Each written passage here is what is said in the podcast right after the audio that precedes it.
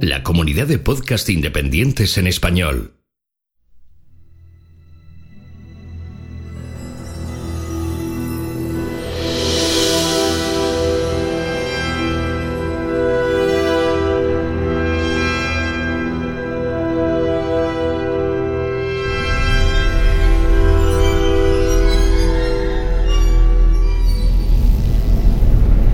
Bienvenidos a la Nebuchadnezzar, la nave de combate donde liberarás tu mente.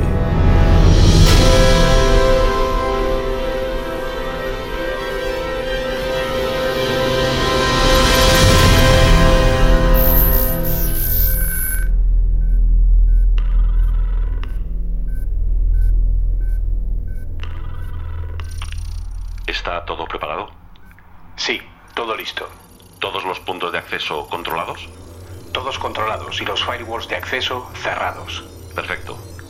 Es esencial que solo nos oigan aquellos que estén preparados. Exacto. Preparados para llevar su mente más allá. Para liberarla. ¿Crees que estarán preparados para esto? Eso espero, porque ya no hay vuelta atrás. Pues entonces... Allá vamos.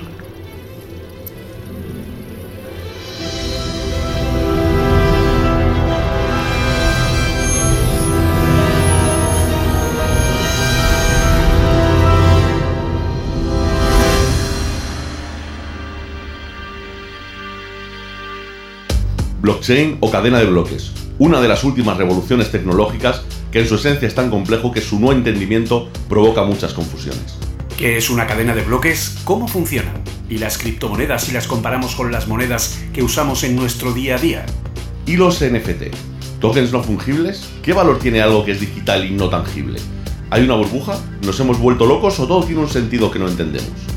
Vamos a repasar los conceptos fundamentales que nos permiten entender realmente unos conceptos que, entendamos o no, son el presente y el futuro de la tecnología. Todo tiene mucho más sentido de lo que podamos pensar en un principio. Pero cuando no hay la suficiente información se corre peligro de una mala interpretación, humo e incluso estafas. Muy buenas y bienvenidos a un nuevo episodio de Nebuchadnezzar. Porque sí, parecía que nunca iba a llegar. Parecía que nunca habría un nuevo episodio en Nebuchadnezzar. Parecía que por fin, eh, o tal vez, no sé, a- seguro que a alguien le hubiera gustado que los calamares nos hubieran atacado y hubieran destruido nuestro deslizador, pero por fortuna para nosotros y para todos nuestros oyentes, aquí seguimos. Y, pues básicamente, y lo que nos queda, ¿no? Básicamente, diríamos eh, al respecto, ¿no? Mi compañero y capitán Oliver Navani. Efectivamente, Julio, ¿cómo estás? Pues sí, lo que pasa que es que hay veces que las cosas se complican. En este caso, nos dimos cuenta muy tarde eh, de que yo no me había tomado la pastilla roja, es decir, eh, cuando hice la transición en su Eh. día no había sido correcta ni completa. O, o se te había pasado el efecto. No lo sé, no lo tengo claro, pero nos, nos dimos cuenta muy tarde de que por algún motivo la- lo de la pastilla roja, eh, roja había desaparecido. Así que claro, ha habido que volver a hacer el proceso de la pastilla roja para liberarme del todo y de una vez y poder estar en la nave, digamos, al, al 100%. Y por el otro lado, tú has tenido unas tareas de mantenimiento que esto no ha sido normal, quiero decir, que está a otro nivel Sí. directamente. Eh, totalmente. Además, eh, el hecho de estar en, en la parte de mantenimiento, en toda la sala aquella llena de polvo y tal, eh, me pilló un... En fin, ya pillé una enfermedad de estas maravillosas que hay por aquí, que me ha tenido también un par de semanas eh, un poco desconectado. Bueno, un poco desconectado. He tenido que seguir trabajando, ¿vale? Porque al final eh, el dar las clases, pues he tenido que seguir dándolos. Y además, pues para no aburrirme, pues estamos hablando de 10, 11 horas de clase diarias, de lunes a viernes. Por lo que cuando llegaba el fin de semana, pues es que literalmente no tenía voz. O sea, era como. Pues eso, tenía que utilizar eh, pues el lenguaje de signos o alguna cosa, porque no era capaz de hablar. Pero bueno, al final, por fin hemos conseguido volver a sincronizar motores, que todo funcione correctamente. A partir de ahora, pues intentaremos volver a nuestra regularidad quincenal en la medida de lo posible. Y bueno, pues a ver si las cosas van saliendo bien. Y como siempre, pues, como decimos muchas veces, ¿por qué hacemos este podcast? Pues este podcast lo hacemos porque, primero y principal, para disfrutarlo, ¿no? Hasta luego para divertirme. Para divertirme. divertirme. y luego, aparte de eso, pues también eh, lo hacemos porque eh, sabemos que hay un montón de berenjenales, temas, cosas complejas que pasan en el día a día y que, bueno, pues eh, son lo suficientemente complejos como para no ser fácilmente entendidos. Entonces, pues nos gusta eh, remangarnos, meternos en ese fregado y hablaros pues de cosas para que, bueno, pues tengáis algo más claro la, todo este tema. Y hoy vamos a tocar un tema pues cuanto menos curioso, ¿no? Curioso, un nuevo producto que ha sacado Madonna, ¿no? Me han dicho. Sí, hoy, hoy vamos a pinchar hueso. Hoy vamos a pinchar hueso porque es un tema que, bueno, que está en boca de todo el mundo, a pesar de que prácticamente nadie sabe exactamente cómo funciona, ¿no? Que es la verdad es que es la parte que es un poco preocupante, ¿no? Y es que vamos a hablar de, pues bueno, muchas cosas que tienen que ver con criptos, que tienen que ver con blockchains, NFTs, eh, smart contracts, etcétera, etcétera, etcétera, ¿vale? Todos estos temas que sabemos que más o menos todo el mundo tiene en mente, que todo el mundo tiene una idea ligera de cómo funcionan, pero probablemente no sepan, digamos, las, los pequeños detalles que hacen que eso ciertas cosas tengan sentido o no lo tengan, ¿no? Hemos visto mucho en, en los últimos meses cómo eh, pues todos estos temas se, se tocan pues de, de, formas completamente absurdas, ¿no? Desde eh, softwares que te venden ahora que tienen por detrás blockchain, que dices, ok, no tiene, no tiene mucho sentido, ¿no?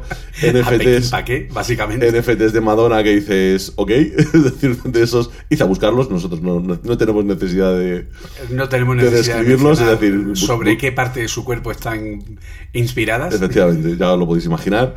O pues cosas por el estilo, ¿no? Sobre todo, mira, ha habido una caída fuerte de criptomonedas que además tiene todo el sentido del mundo.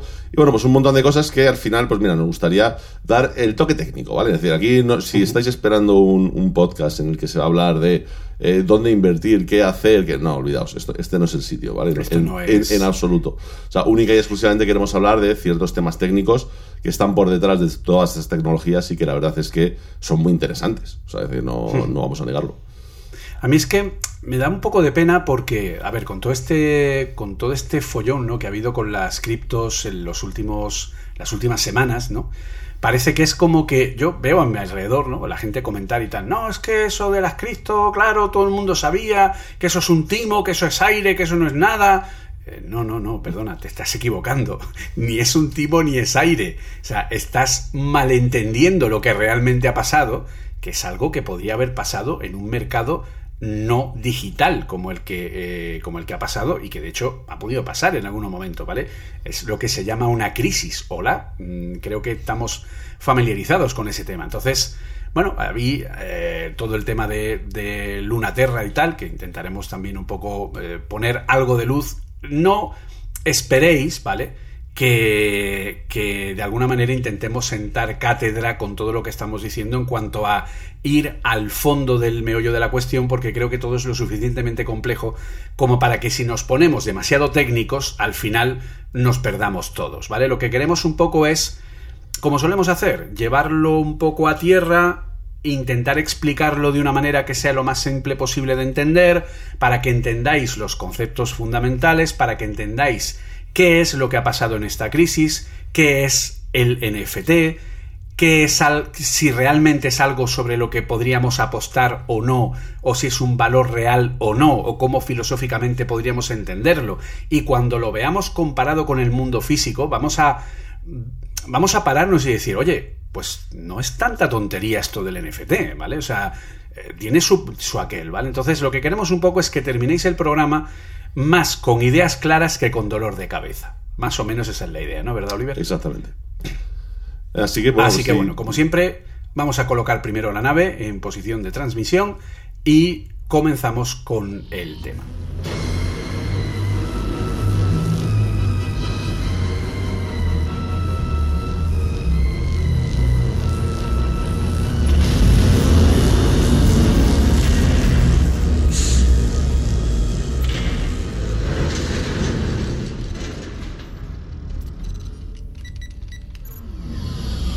Pues yo creo que aquí está bien colocada. Creo que, bueno, más o menos este punto ya lo usamos una vez y no hubo Nada, pero teniendo en cuenta el tiempo que llevamos fuera, los calamares se han olvidado de nosotros. Se han, Ya se no han saben pe- ni se han quién somos, pensado que nos hemos estrellado las puertas de Sion y que no vamos a incordiarles más. O sea, así que Totalmente, yo hoy estoy totalmente. tranquilo.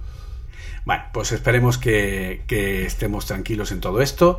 Así que bueno, eh, a ver, ¿por dónde empezamos? ¿Cómo, cómo... A ver, dis- dispara tú. A ver, yo empezaría explicando un poco las tecnologías que hay detrás de cada una de estas cosas, ¿no? Que es al final la parte importante, la parte que a mí me parece interesante, ¿no? Y la parte que además te da cierta luz para entender por qué estos sistemas en muchos casos superan por mucho a ciertos sistemas que estamos utilizando en la actualidad, ¿no? Es decir, al final tenemos un equivalente, digamos, más digital, analógico, podríamos llamar, de lo que sería un blockchain. Tenemos equivalentes a los smart contracts, pero en, analógico, nunca mejor dicho.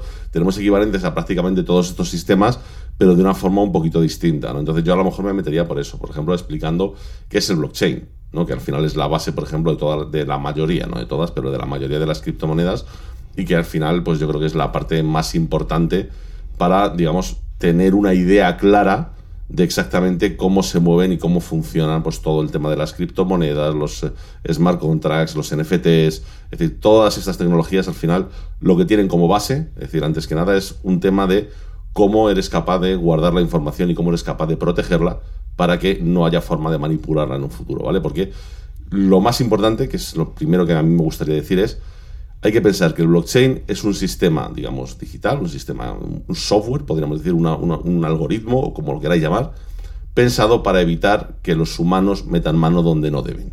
¿Vale? Ni más ni menos. Es decir, es una forma de conseguir evitar que los tramposos puedan meter mano. Porque a día de hoy los sistemas, las bases de datos que tenemos, por muy protegidas que estén, siempre puede haber un tramposo que meta mano, que cierre bien los registros de lo que ha hecho y que nadie se dé cuenta de lo que ha pasado. Bueno, pues con el blockchain, que ahora vamos a explicar cómo funciona, pues básicamente lo que evitamos es eso. Es decir, es un sistema suficientemente complejo para que no puedas ni plantearte el intentar hacer una modificación a posteriori de lo que ha sucedido.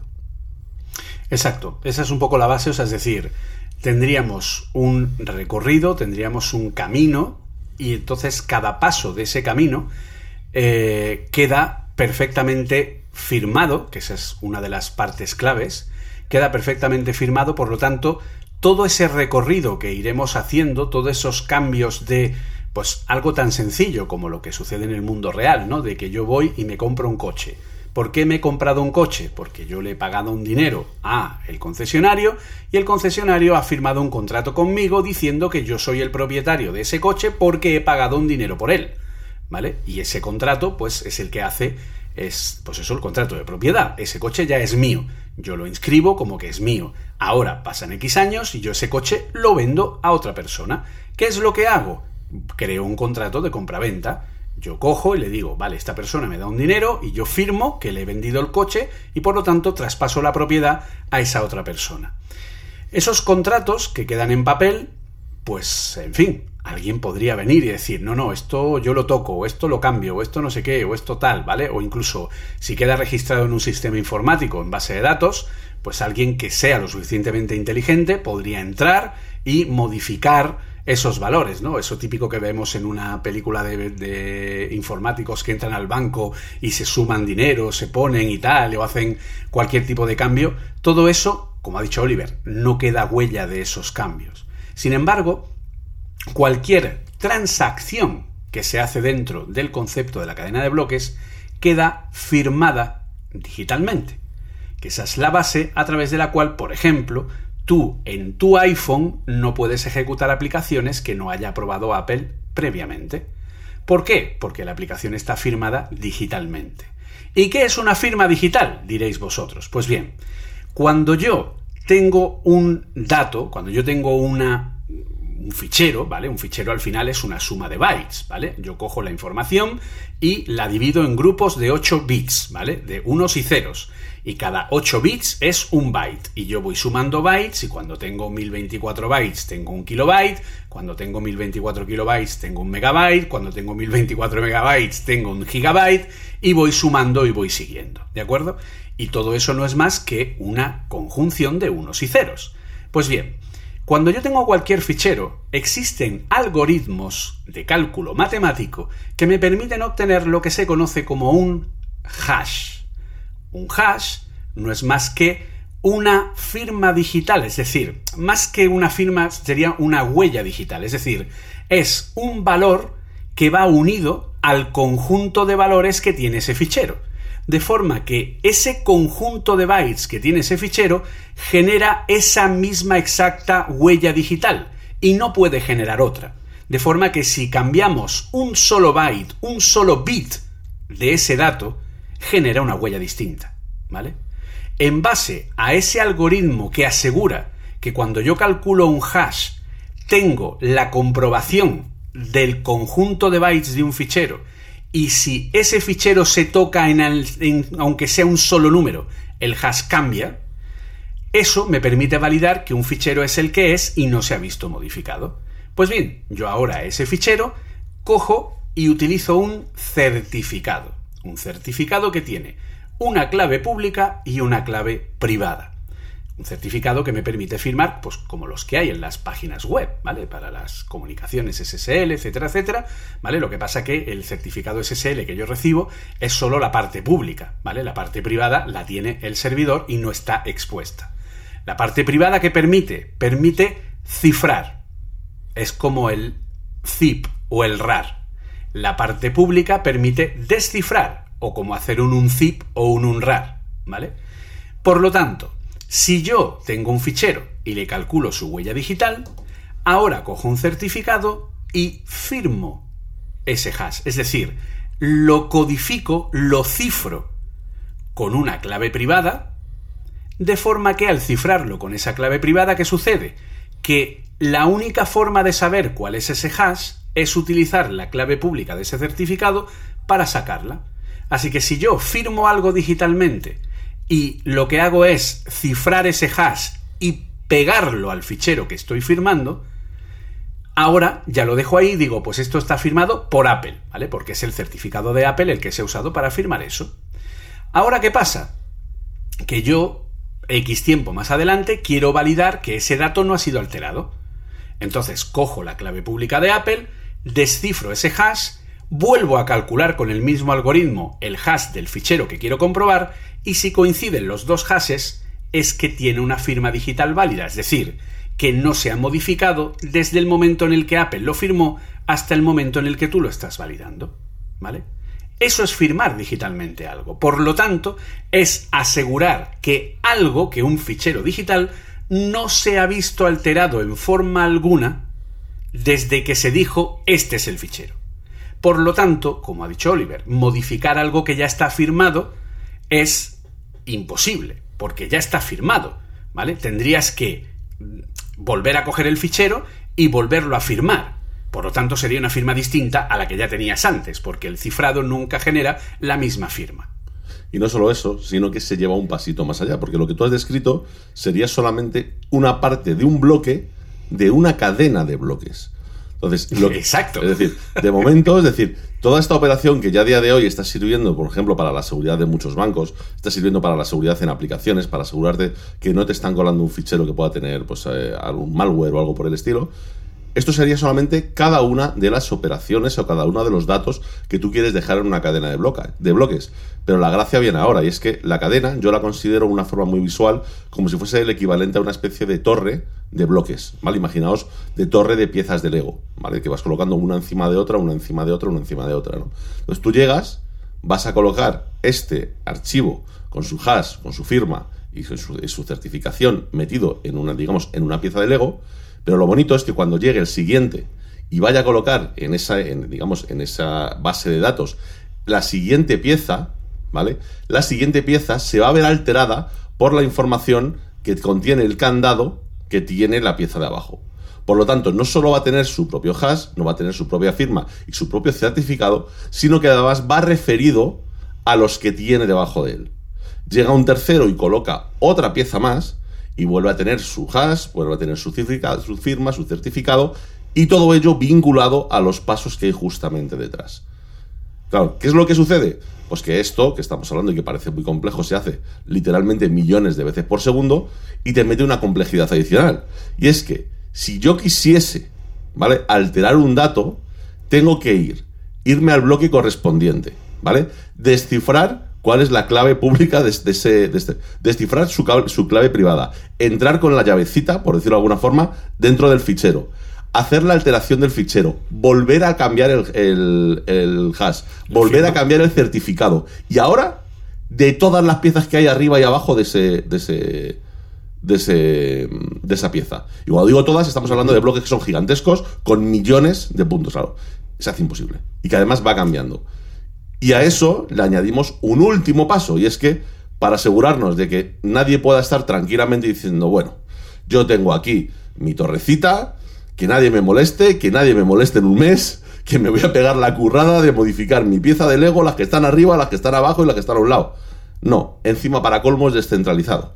Es decir, se, se utiliza un sistema peer-to-peer en el que esa base de datos se va replicando y copiando en todos los ordenadores que participan de esas interacciones y que en el momento que se genera un nuevo código, se regeneran todos los bloques, las cadenas de bloques de todos los lados.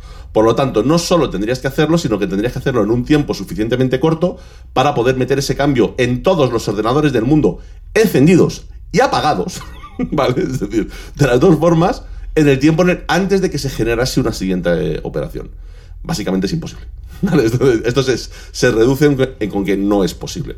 No es posible, acabas de hacer algo que es físicamente imposible de reventar.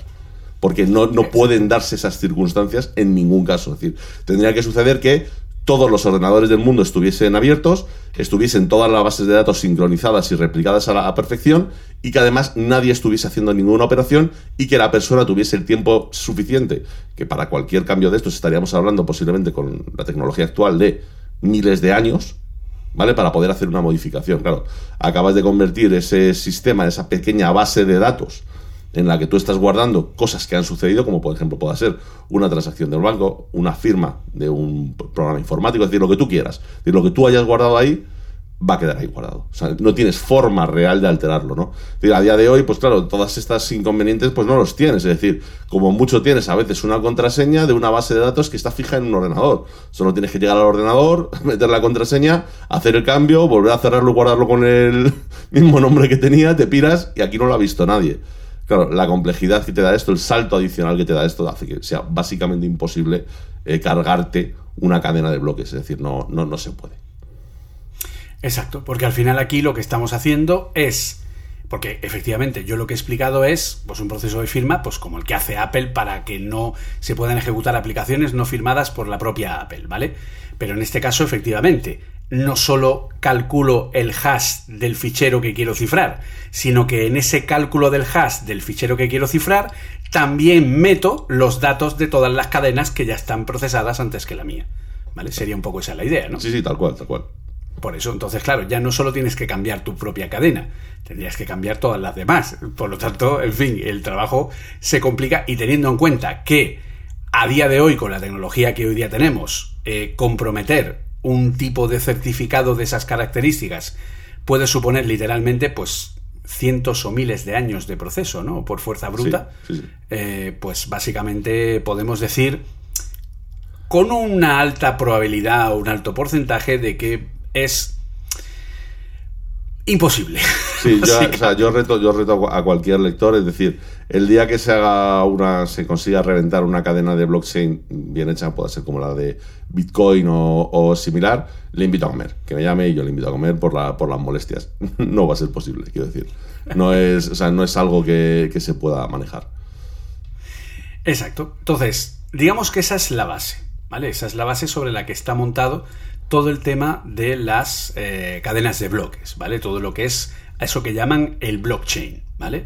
Que el blockchain no es más que, eh, corrígeme si me equivoco, pues eso, una red de ordenadores que están conectados en una conexión.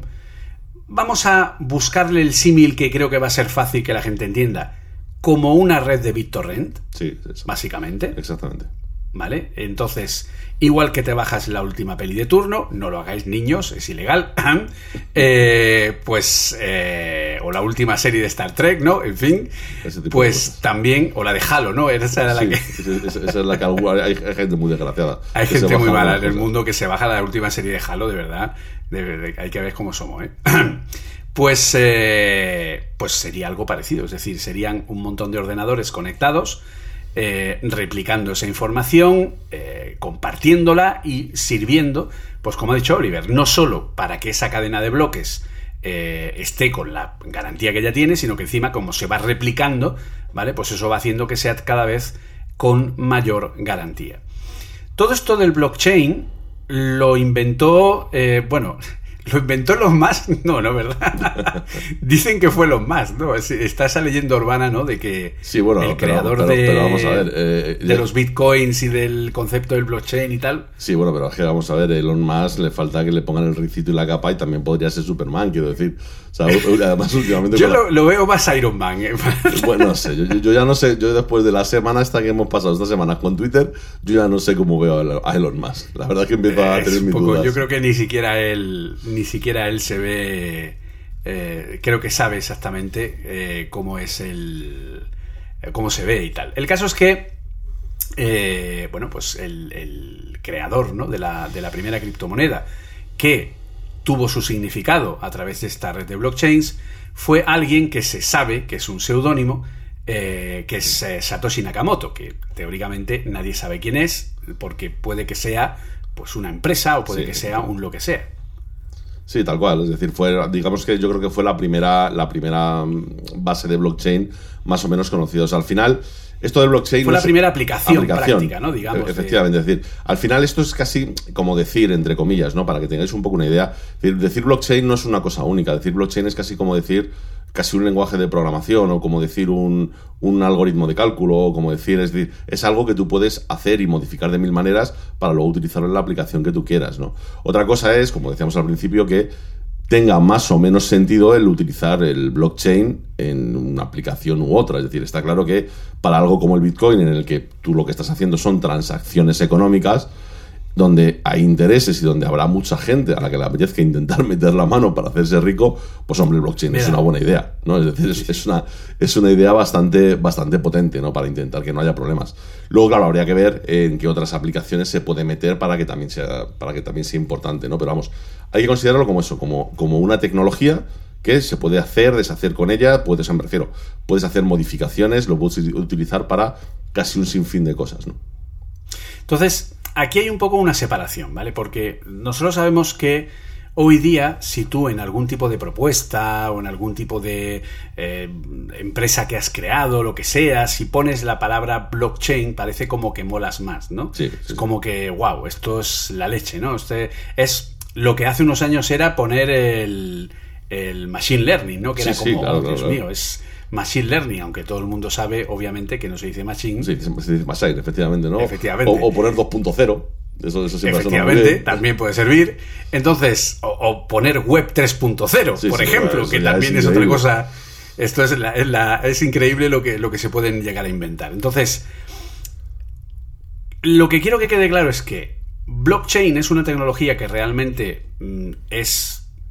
A ver, a mí me parece increíble, ¿vale? O sea, realmente creo que es algo muy práctico y un invento increíble, pero es algo que es tan específico a ciertos tipos de usos o ciertos tipos de necesidades que es cierto que a su alrededor se ha generado mucho humo de gente que intenta aplicar blockchain en ámbitos o en cosas que realmente no tiene ningún sentido que se apliquen, ¿no? es un poco el problema que tenemos. Yo he llegado a ver, por ejemplo, eh, un software de, un procesador de textos, ¿no? Como pudiese ser el Word o el Pages o algo así, para empresas eh, que te guarda todos los cambios que se hacen en un documento sobre una blockchain. Entonces dices, hombre, a no ser que quieras cazar al becario que se ha equivocado cuando ha puesto una B o una V en un sitio, explícame exactamente por qué vas a querer hacer eso, ¿no? Es decir, tú quieres guardar tu información de forma segura, pero de forma segura en plan para no perderla o de forma segura, pero no para ver, por ejemplo, eso. Es decir, normalmente en una empresa tú no vas buscando a ver quién es el que el último que no, es decir, eso es, distinto, ¿no? Es decir, buscas otras cosas, buscas una seguridad en cuando guardas los archivos, buscas una confidencialidad, es decir, buscas que esto no salga de ahí, buscas que no salga de la empresa y eso el blockchain tiene muy, muy poco que ver con ello o nada, es decir, el blockchain es para otra cosa, ¿no? Y sin embargo, te encuentras con mucho software que te dice, no, no, este software está, de hecho hay una página por ahí que dice de programas basados en blockchain para instalar en empresas y tal, y te das cuenta que dices, es que esto no vale para nada, es decir, no tiene, no tiene ningún sentido, no, te da nada adicional respecto a tener una base de datos Monda y Liranda o un sistema de, de almacenamiento Monda y Liranda. No, no, no importa, no importa, no hay ninguna diferencia más allá de que sí, vale, el cómo se han guardado las cosas no son alterables. O sea, es como si yo mismo en mi casa me instalo pues ese, eso, me pongo una blockchain para no vaya a ser que yo mismo intente engañarme diciendo que no lo cambié ayer, que lo cambié antes de ayer. Es una chorrada, no, no tiene, Oye, no tiene realmente digo yo, importancia. yo creo que para las discusiones de pareja a lo mejor podría ser interesante. Sí, ¿eh? Bueno, pero, Eh, pero eso, eso es más fácil. Eso es colocarle a Alejandra o a Siri y tal directamente una, una grabación con blockchain que no sea alterable y ha- hacerle preguntas y ya está, ¿no? Sin más. Sí, sí, efectivamente. Es que tú me dijiste que no sé qué, ¿por qué tal? No, no, mira, mira, aquí el blockchain pone que no, que yo dije otra cosa. y esto es inalterable. En fin, son cosas que... Entonces, claro. Sin embargo, una de las cosas para las que sí podemos utilizar eh, el blockchain y resulta muy, muy interesante, porque, bueno, da un extra de, de, digamos, seguridad, ¿no? Es, eh, pues, para contratos. Sí. ¿no? Para hacer contratos, contratos de qué tipo? Pues oye, contratos de lo que sea, son acuerdos entre personas, ¿vale? Entonces a alguien se le ocurrió decir, oye, pues yo creo que podemos hacer algo que sea, me da que podemos hacer algo que sea no fungible. Algo que sea no fungible mm, con forma de token. Yo creo que de aquí podemos sacar algo, ¿no? Efectivamente. Y básicamente eh, fue cuando se crearon estos temas de lo que es el NFT o Non-Fungible Tokens. ¿Qué es un Non-Fungible Token? Pues básicamente es, a grandes rasgos, un contrato. Un contrato entre dos personas para, pues lo que he contado antes del coche.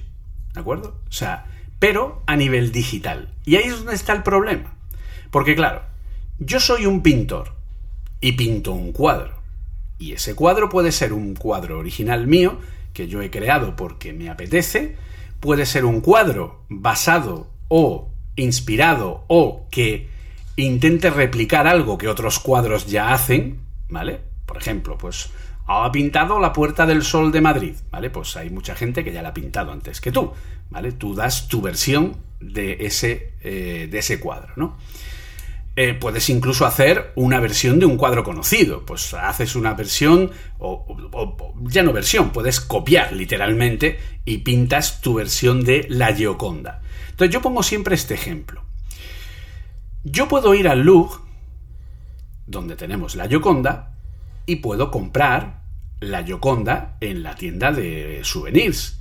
Y me llevo una copia de la Gioconda por cuánto, 20 pavos, 30, lo que valga esa copia.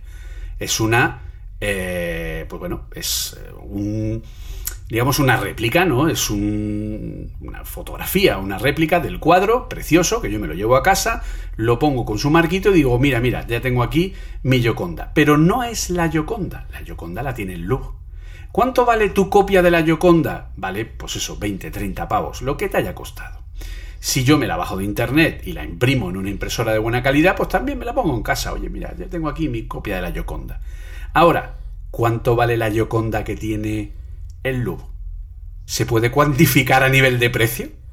Porque no es la copia, es ese cuadro que es el original. Entonces, ¿y si nos llevamos ese concepto al mundo digital? ¿Podríamos aplicarlo? Porque claro, yo puedo llegar y decir, yo he hecho un cuadro digital, una ilustración digital que no existe físicamente, solamente existe en un fichero, en un JPEG o en un PNG, ¿vale? O por ejemplo, pues como hace una, un criptoartista que trabajó con nosotros hace muchos años, Javier Arres, que eh, hace ficheros GIF, ¿vale? Hace ficheros GIF con movimiento, que pues son además súper ilustrados, muy trabajados y que le llevan muchísimo tiempo y además son chulísimos. Y es un fichero GIF, ¿vale? Y él vende eso. Y él se lo compran a un buen precio. Y entonces alguien diría, qué estupidez. Alguien ha pagado, no lo sé, 100.000, 150.000 euros, 50.000 euros, 20.000 euros, 500.000 euros, no lo sé, por un fichero GIF. es que tú haces copy-paste y te lo copia y encima es que lo han colgado en no sé dónde y lo puedes tener, si lo puedes tener gratis, qué tontería, ¿no? El haber pagado ese dinero por ese tal. Ya, pero no es el original. Y entonces dirías, oye, ¿y cuál es el original? Pues el original es el que el autor dice, este es el original y queda firmado en una cadena de bloques. Y además, no solo eso, sino que cuando la persona que ha comprado ese activo más adelante lo puede vender, resulta que el autor se lleva una parte de esa venta, porque forma parte de la cadena de bloques de esa venta. Y entonces aquí viene la gran pregunta. ¿Estamos locos o no? ¿Tú qué consideras?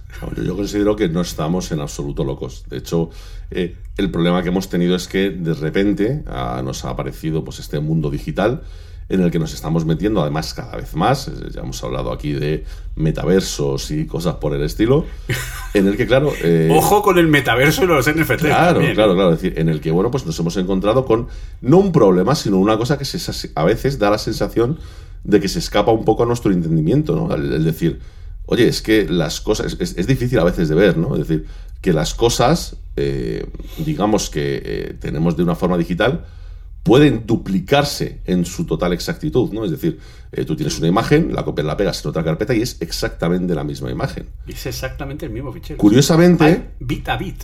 Curiosamente, en el universo no pasa eso. Curiosamente, en el universo, cuando si tú consiguieses. En el mundo analógico, no, efectivamente. En el mundo analógico, no solo es que no puedes, sino que si lo consiguieses, no se llama copiar, se llama teletransporte o teleportación. O sea, ojo, eh, que aquí ya empezaríamos a meternos en física cuántica. De hecho, para mí el NFT. Scotty, teletransporte. no, no, ojo, eh, eh, para mí el, NFT, ¿vale? Es la solución a la paradoja de Teseo. Yo, yo, no sé si tú conoces la paradoja de Teseo. Eh sí, la, la contaron en WandaVision, ¿no? Al final. O sea, decir, efectivamente, la paradoja de Teseo lo que te dice es, Teseo, que era un capitán de un barco, ¿vale? Griego, eh, pues tenía su barco, ¿no? Entonces tenía un barco que era espectacular. El problema es que, bueno, pues con el tiempo los barcos van cascando. Hay piezas que tú tienes que ir sustituyendo, tableros, clavos, eh, zonas, sillas, es decir, cosas que tú tienes en tu barco que no puedes hacer. Entonces, se ve, o sea, o se, cuenta, mejor dicho, ¿no? Que todas esas piezas no se tiraban, sino que se almacenaban en un, en, un almacén, ¿no? Y llegó un punto en el que se habían sustituido todas las piezas del barco. Y alguien monta todo otra vez ese barco, un poco más cascado, evidentemente, pero monta ese barco y genera un segundo barco, ¿no? Entonces aquí viene la pregunta, ¿cuál es el original? ¿En el que va ahora mismo Teseo montando por Lombares? ¿O el que está en el almacén que son las piezas originales con el que se hizo, ¿no? Aquí, claro, esto es una paradoja, es decir, no tiene una solución. Porque al final, ¿qué es el barco? Pues en realidad el barco es la idea del barco. Y es el uso que se le da a esa visión o visión blanca, es un poco la... Claro, efectivamente, ¿no? Es, es, un poco... Para mí el NFT esto lo, soluciona, te dice, no, no, no, perdona. Yo a la primera versión le voy a meter un certificado digital y ya puedes copiarlo tú todas las veces que quieras. Que el bueno, el original, es este y no lo pueden mover de aquí. Tan simple como esto. Es decir, aquí tienes exactamente la referencia de dónde está el original y a quién le pertenece. y ese es el que tiene valor. Y ese es el que tiene valor, efectivamente. Esa es la gracia. claro, como no es algo tangible, es que vamos a lo de siempre. La gente, todo lo que no es tangible, no es capaz de valorarlo. Pero volvemos a lo que hemos comentado. ¿Qué valor va a tener? O sea, yo voy hoy día al IKEA y compro cuatro chorradas y me voy pago 20 euros y me llevo cuatro, cinco, 20 chorradas maravillosas que coloco en mi casa. Pero si el día de mañana tengo una casa en el metaverso, que la voy a tener, ¿vale? O sea, ya os lo adelanto, vais a tener una casa en el metaverso, ¿de acuerdo? Y compro en el IKEA del metaverso un florero una lámpara, un elemento que es digital, que ese mismo exacto elemento se lo están vendiendo a cualquier persona que pague dinero por eso. Como por ejemplo, se me ocurre, fíjate qué tontería, ¿eh? la que se me acaba de ocurrir. Como el aspecto de un eh, personaje en un juego. O sea, revoluciona el mercado, ¿vale? De hecho, creo que lo voy a llamar skin, fíjate. Entonces, yo vendo eso y la gente paga dinero y lo compra eso hace que tenga un valor. El valor de las cosas es aquello por lo que estamos dispuestos a pagar por ello, ¿no? Lo que nos parece. Entonces, Claro, ¿tiene o no tiene valor digitalmente algo que puede copiarse? Y alguno diría, no, no tiene valor porque yo esto lo puedo copiar y tenerlo igual que el que lo tiene original. Claro, pero también con la Gioconda. También con esa copia que puedes comprar en el Museo de las Meninas. Tú vas al Prado y te compras una reproducción de las Meninas maravillosa, ¿vale? Que es una fotografía. O puedes contratar a un pintor y que ese pintor te haga una reproducción de las Meninas y colgarla en tu casa, ¿vale? Te va a costar algo más porque tienes que pagar al pintor, pero tú vas a tener las meninas en tu casa, no, ni de coña. Las meninas están en el Museo del Prado. A no ser que, como tú bien dices, teletransportaras el cuadro a tu, a tu casa, ¿vale? Entonces, yo creo que esto es un poco. ¿No te parece como un choque cerebral o de concepto de. Yo lo entiendo muy bien en el mundo analógico y lo comprendo perfectamente, pero si está en el mundo digital, entonces no. Sí, pero sí, sí. no, pero sí, pero es que sí lo tiene. Sí, sí, completamente. Es decir, eh, a ver, el problema es ese. El problema es que venimos acostumbrados a que en el mundo digital las cosas se repliquen muy fácilmente. Es decir, copiar y pegar. No, no, no tiene mucho más. Pero con el tema que has puesto de las skins, por ejemplo, es muy, es muy claro, ¿no? Es decir, no solamente estamos dispuesto- dispuestos a pagar un precio pequeño o razonable por algo que va a tener un montón más de gente, ¿no? Que, que es exclusivo para poder jugar a un juego, sino que seguramente si ahora mismo la gente de Fortnite, ¿no? por poner un ejemplo, eh, sacase una skin que solo puede comprar una persona y que solo puede utilizar una persona en el mundo, ya te digo yo que habría algún streamer que pagaría medio millón de pavos o un millón de pavos por ella, sin ningún problema. Por el mero Exacto. hecho de, ya no, ya no es el hecho de, de ser, es por el tener en propiedad, de decir, no, no, esto es mío y nadie más puede tenerlo, ¿no? Es decir, es Bueno, que en este caso no podrían tener ni copias, ¿no? Es decir, A mí se me ocurre, por ejemplo, que se les pudiera, porque ya, como ya he visto que hay alguien que se llama Fortnite que me ha copiado la idea de los skins, pues se me ocurre, por ejemplo, el que, tú imagínate, no lo sé, se me ocurre tontamente, que un streamer muy conocido le hagan un skin que sea suyo propio y solo lo venda durante un tiempo determinado, Claro, claro. ¿vale? Y eso le dé un valor especial a ese skin. O sea, la, Pues- la idea de esto es que al pues final, eh, dado que vamos a pasar a vivir en un gran, en una gran parte en un plano digital, en el sentido de que es posible que en unos años, eh, sobre todo con las noticias que estamos viendo últimamente, ¿no? empecemos a interactuar mucho en, en un plano un poco más digital, pues no es raro, conociéndonos como somos los humanos y lo que nos gusta, la exclusividad, la originalidad, la creatividad y demás, no es raro pensar que vas a, vayas a querer tener cosas únicas en tu universo digital.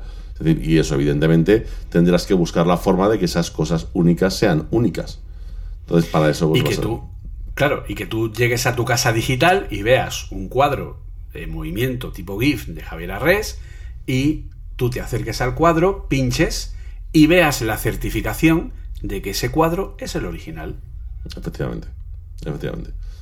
¿Tiene sentido no tiene sentido? Tiene sentido actualmente hacer lo que hacemos. Es decir, tiene sentido. es que pod- podríamos buscar el sentido de las cosas, ¿no? O sea, yo por, ej- yo, por ejemplo, siempre le pregunto a todo el mundo: ¿tiene sentido gastarte, yo qué sé, 50 euros, 100 euros en una camiseta y tener que ir enseñando la marca de la camiseta? Cuando tendría que ser al revés, ¿no? Es decir, soy yo que está paga la camiseta y sin embargo le voy haciendo la publicidad. Y, sin- e, y, y curiosamente, el que yo le haga la publicidad a la marca es lo que le da más valor. Sí, sí, claro, es decir, o sea, esto, se vea esto- el esto es una cosa, es decir, lo que sea. yo, yo que soy, a, a mí lo de las marcas no me gustan, yo sería de los que dirían, si yo me comprase un ordenador de Apple, me encantaría que no estuviese por ningún sitio de la manzana. Claro, los que me estáis escuchando ahora mismo estáis diciendo, estás puto loco.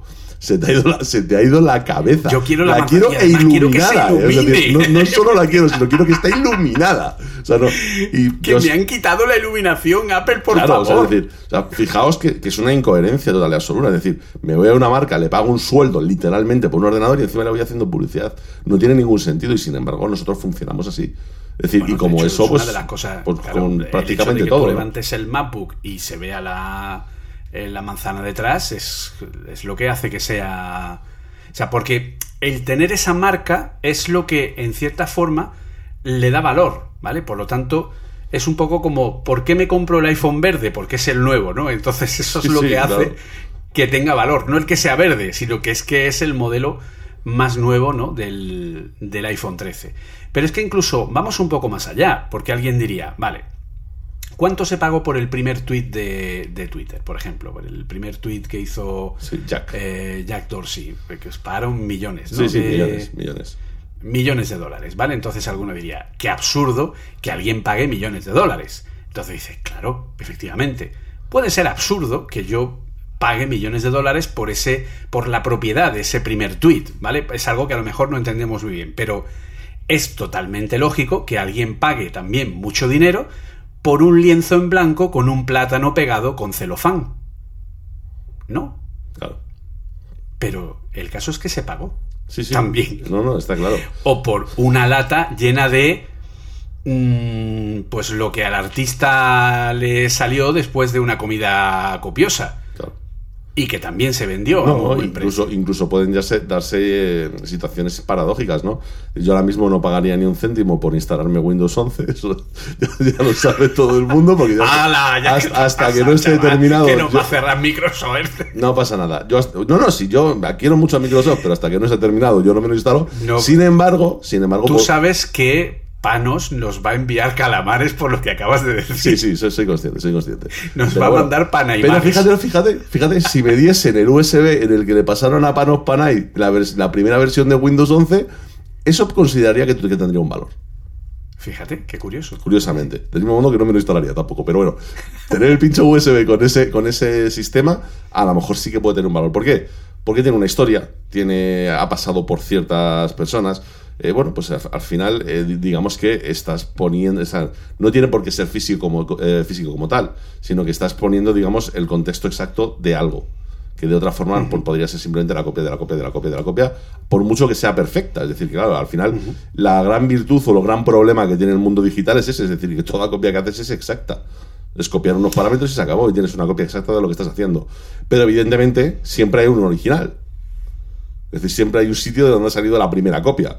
Antes no podíamos registrarlo, antes no podíamos dejarlo, digamos, para la eternidad, decir, no, no, este es la primera imagen que he hecho. Ahora sí se puede. Entonces, por, ese es el sentido que tienen los NFTs. Otra cosa muy distinta es que eh, allá, pues la que se ha montado alrededor de los NFTs y gente pagando millones de euros por un píxel gris. Dices, bueno, pues ok, ya empezamos con el tema de la especulación, ¿no?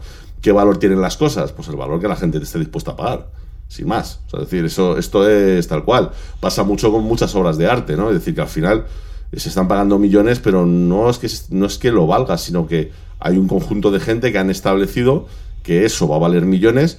¿Por qué? Porque es una forma más segura de guardar su dinero que en un banco. Tan simple como eso. Es decir, si yo tuviese miles de millones de euros guardados en un banco, posiblemente sacaría una parte y la invertiría en cosas que sé que no van a perder su valor con el tiempo. Ya no es que gane, sino que no lo pierden. Es decir, igual que no sé en un banco lo que va a pasar, o en una inversión de comprar unos edificios, o coches, o un barco, o una empresa, da igual. Todo eso es muy variable, no sabes qué va a suceder. Yo sé que me gasto, yo que sé, 50 millones de, de euros en un cuadro de, yo que sé, de Da Vinci, por poner un ejemplo estúpido. Yo sé que pasan 50 años y desde luego valor no ha perdido. No sé si ganarlo, pero desde luego perderlo no lo va a perder. Porque es, digamos que es un valor ya establecido y que, bueno, que tiene, que tiene un valor por unos motivos, ¿no? Entonces al final es- ese es un poco el tema que hay con los NFTs. Es decir, y la idea, la idea tiene mucho sentido. La idea llevada, por ejemplo, a lo próximo que vamos a ver, que va a ser todo el tema del metaverso y demás, tiene muchísimo sentido. Claro, evidentemente, cuando te aparece el influencer de turno como yo, y para hacer la coña, que esto lo hice en directo, ¿vale? Es decir, me hago un dibujo en Affinity Photo, me lo subo a OpenSea y lo pongo por dos Ethereum, pues evidentemente eso se llama estafa, eso se llama, eh, pues eso, intentar especular con algo que realmente no tiene ningún valor, ¿no? Es decir, simplemente por decir, "Eh, como están muy caros los NFT, yo también voy a subir uno. Bueno, pues vale, ok. Pero eso, eso, eso no tiene valor como tal. Pueden tener valor los de Willy Rex, tan que tanto le han, le han, le han echado mierda por ellos. Sí, sí, pero fue el primero, con lo que probablemente de aquí a unos años eso sí que tenga algún valor. Es decir, realmente lo tenga, aunque solo sea por una cuestión histórica, ¿sabes? Es decir, no, no, es que el primero que hizo esto fue el colega este que además le pusieron verde. Pues bueno, pues ahí lo tendrás, ¿no? Entonces la cosa funciona más o menos así. Sí, pero esto es un poco como, yo qué sé, pues ¿cuánto costaba el Apple 1? 666 con 66 dólares. ¿Cuánto cuesta un Apple 1 hoy día si te lo encuentras en un trastero porque tu abuela lo dejó ahí perdido y tal? Pues en una subasta podría llegar a alcanzar precios de más de un millón de dólares fácilmente.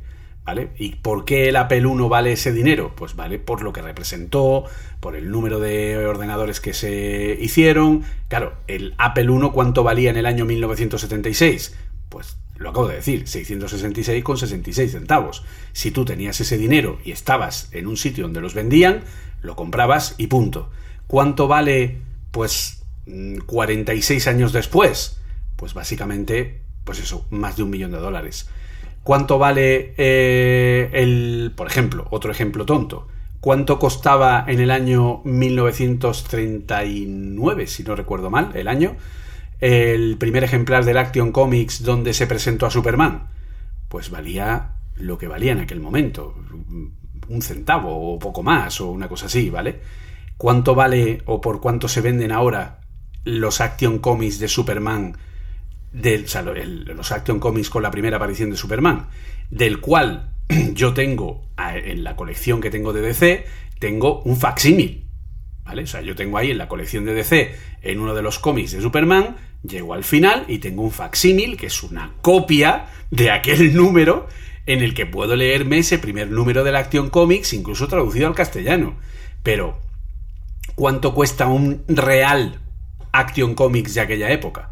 Pues igual, en una subasta puede llegar a tener un precio muy, muy, muy, muy alto. Por lo tanto, algo que es tan simple de entender en el mundo físico y que no nos parece tan descabellado, pues obviamente en un mundo digital, pues creo que todavía tenemos que educarnos. Creo, creo que eso es la palabra eh, que mejor lo define. ¿no? Necesitamos un poco de educación digital para darle un valor a lo que es digital. Y bueno, eh, a lo mejor no lo estamos haciendo todo lo bien que deberíamos eh, con el tema del, del coste, etcétera, etcétera, aunque, oye, parece ser que la gente está empezando a entender que hay que pagar por las determinadas cosas y bueno, cada vez hay más gente suscrita a determinados servicios, etcétera, etcétera. ¿no? Pero bueno, creo que todavía nos falta que progresar ¿no? en esta cultura digital. Sí, pero bueno, supongo que será poco a poco. Ya te digo que yo, para mí, el, el paso grande que dará esta tecnología en concreto de los NFTs será cuando empecemos con el metaverso. De repente muchas cosas empezarán a tener sentido, es decir, será por eso, porque tendremos nuestras casas, nuestra ropa, nuestras historias, querremos ir con un aspecto determinado a según qué sitio, y ahí es donde vas a pagar para ese tipo de cosas, aunque ahora parezca muy absurdo, ¿vale? Es decir, a mí también me parece absurdo decir, hostias, si Fortnite es gratis. Mira qué guay, empiezas a jugar y cuando llevas tres partidas dices, yo quiero ir de oso rosa. ¿Por qué? Porque quiero. Toma mis 20 euros y calla. Esto es así. O sea, es decir, es que, es que la, realidad es esa, ¿no? Pues entonces, al final, el tema de los NFTs va a pasar lo, lo, lo de siempre, ¿no? Es decir, y tiene, bueno, tiene, tiene su sentido, ¿no? Perfecto. Entonces, esto al final eh, tiene que ver pues un poco con lo que hemos comentado. Es decir, este acuerdo de eh, entre dos personas que deciden, oye, yo soy el dueño, yo soy el, más que el dueño, soy el creador de esto, ¿vale? Y por lo tanto certifico que tú eres la persona que va a ser dueña de esto, que yo he creado, porque ha habido una transacción económica de por medio y esto queda registrado en una red, es lo que llamaríamos un contrato inteligente, ¿no? Un smart contract, ¿vale? Sí. Entonces, ¿por qué? Porque yo hay una gran duda eh, que siempre he tenido al respecto de por qué esto se hace en la blockchain de Ethereum y no se puede hacer en la de Bitcoin. Básicamente porque son distintas, por cómo, por cómo, se generan y cómo están estructuradas no tienen nada que ver una con la otra. La de Ethereum lo que te está permitiendo... ¿vale? Ethereum es otra es, es otra, otra criptomoneda y su red, su, su, blockchain, lo que te está admitiendo es otro tipo, digamos, de contenido en cada uno de los bloques, ¿no? De hecho, al final, esto que estamos hablando de que es un smart contract, digamos que sería la forma más básica de un smart contract, ¿no? Un smart contract, para que os hagáis una idea de lo que es, es básicamente es un programa, es un programa, es un software programado, ¿vale? Definiendo exactamente un, un, contrato. Es decir, tú cuando, imaginaos que Julio y yo vamos a jugar a la lotería, ¿vale? Que sería yo creo que un buen, un buen ejemplo. Entonces lo que hacemos es eh, decir, imaginaos que vamos a hacerlo en el mundo analógico. Pues en el mundo analógico lo que decimos, ¿cuánto nos apostamos? 10 euritos, 10 euritos. Ponemos cada uno de nosotros 10 euros encima de la mesa, ¿vale? Y ahora decimos, oye, pues tiramos un dado, si sale por debajo de 3 te llevas tú los 20 euros, si sale por encima de 3 me llevo yo los 20 euros. Tiramos el dado, ha salido por debajo, se lo lleva Julio, ya está, la lotería ha terminado, ¿no? ¿Problemas que tiene esto? Pues muchos. Es decir, que yo en un momento dado se me vaya a la cabeza, le pegue una hostia a Julio y me lleve los 20 euros. ¿Vale? Que tiremos el dado, el dado desaparezca. ¿Qué podría pasar? Podría pasar que tire el dado, el dado desaparezca y no sepamos qué hacer y ahora qué hacemos y tengamos que coger otra vez cada uno de nuestros 10 euros. Que el dado se quede sobre una arista y ni para ti ni para mí. Es decir, O A que ver, el dado esté trucado o el dado y esté siempre trucado, salga un número o- determinado. O que yo haya propuesto la lotería, tenga un peso y lo tire y anda, mira, he ganado. ¿Otra? ¿Te, te- te apetece echar otra partidita? El problema es ese, ¿no? Es decir, en los. Digamos que eso sería algo parecido a un contrato actual, es decir, que podríamos tener entre Julio y yo, en este caso para una lotería, pero esto evidentemente no me lo puede llevar una empresa, una empresa pues como en la que yo he estado trabajando durante muchos años, ¿no? Es decir, pues vamos a hacer un contrato en el que yo te voy a eh, fabricar esto, a cambio de fabricar esto te va a costar este dinero, vamos a poner unos sitios de pago cuando suceda esto, cuando suceda esto, cuando suceda esto, cuando suceda esto, si no consigo proveerte esto en este tiempo, te tengo que pagar este dinero, si consigo hacer esto en este tiempo, tú me tienes que pagar esto, si no consigo darte esta eficiencia, me tienes que penalizar con esto, etcétera, etcétera, etcétera. Es pero si lo ves, lo que acabo de decir, y Julio, que para eso tiene la, mente avispada, estoy definiendo un programa con unas funciones y con, y con unas rutinas, sin más. Sí, sí, Entonces. ¿qué es un smart contract? Básicamente es un programa que se escribe en el lenguaje, no me acuerdo qué es, se llama So- Soleil o Soleil o algo así, es muy parecido a Java, es muy muy parecido a Java, en el que tú lo que haces es crearte una especie de clase, que es, es el nombre del contrato, y dentro del, del contrato lo que vas a hacer es programar con ifs, con fors, con tal, es decir, con un programa Todas normal y cor- corriente, es decir, con su lógica normal, vas a programar las, la- lo- todo lo que podría suceder en el contrato y cómo se resuelve. ¿Vale? De tal Esto forma. no deja de ser un contrato real del mundo real. Sí, sí, un contrato real. Es decir, imagínate que yo voy a montar una, una eh, una planta petroquímica. Pues yo me siento con Sabic, por poner un ejemplo, que es una empresa saudí, nos sentamos y decimos, venga, y esto se está empezando a hacer, ¿eh? Yo me siento y, y vamos a poner en un papel las condiciones. Estas son. Y ahora llamo a un informático y le digo, vamos a ver, conviérteme estas condiciones en un programa.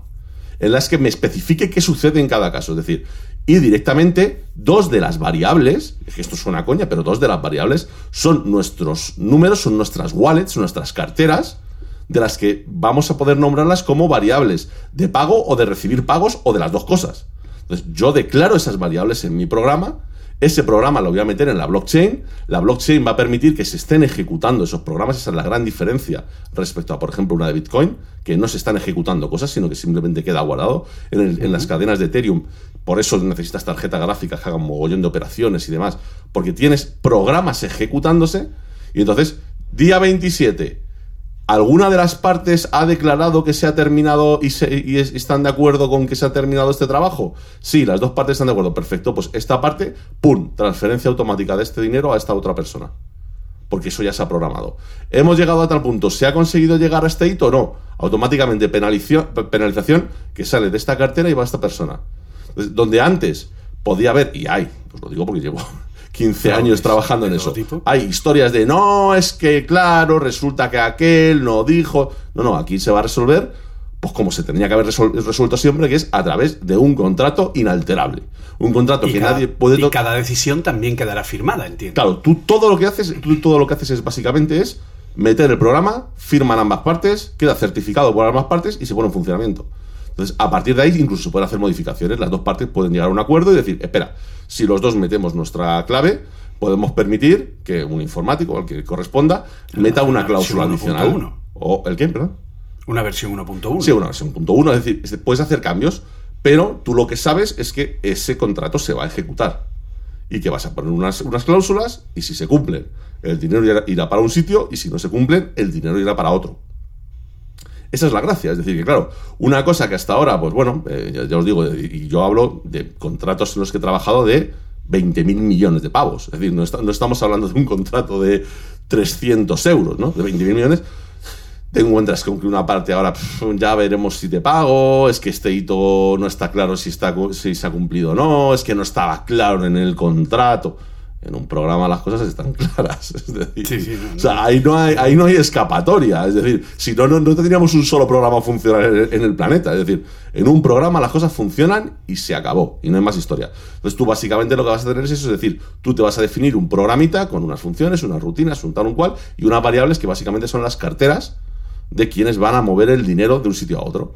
Y vas a poner además a unas personas que van a ser responsables, que podría ser un notario, podría ser un Estado, podría ser quien tú quieras, de, por ejemplo, decir, este hito se ha cumplido. ¡Pum!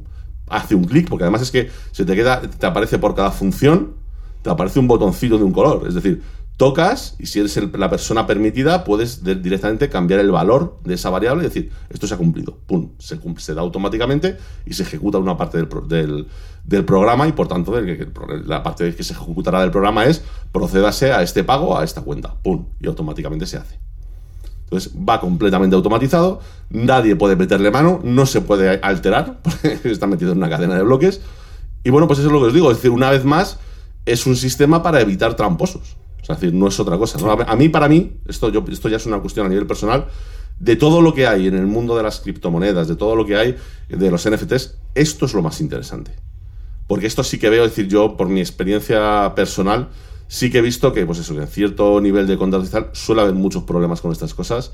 Y yo ya he visto, pues en un sector como el del oil and gas, ¿vale? Que eso que además es muy tradicional, ya he visto la intención de muchas empresas grandes de meterse en esto.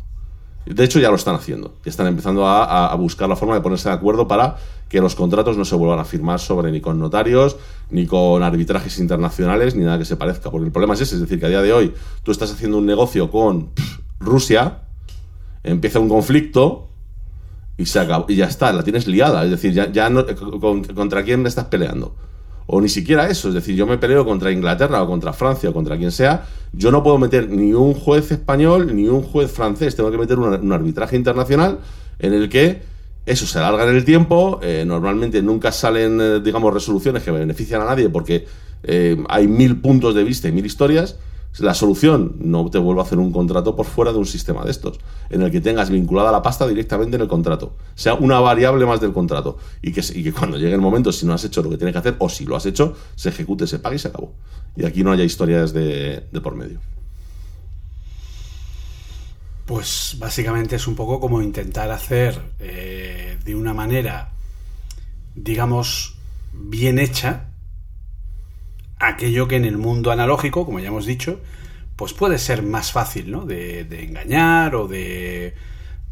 o de. Bueno, pues eh, buscar una forma, ¿vale? De. de de malinterpretar o de cambiar o de, bueno, pues esto no estaba del todo firmado, no estaba del todo claro, no tenía tal, y entiendo que ahí es donde estará, por ejemplo, el hecho de que si yo vendo un activo, vendo un NFT a través de este tipo de contrato y yo soy el autor, pues a lo mejor yo me reservo en esas variables, ¿no?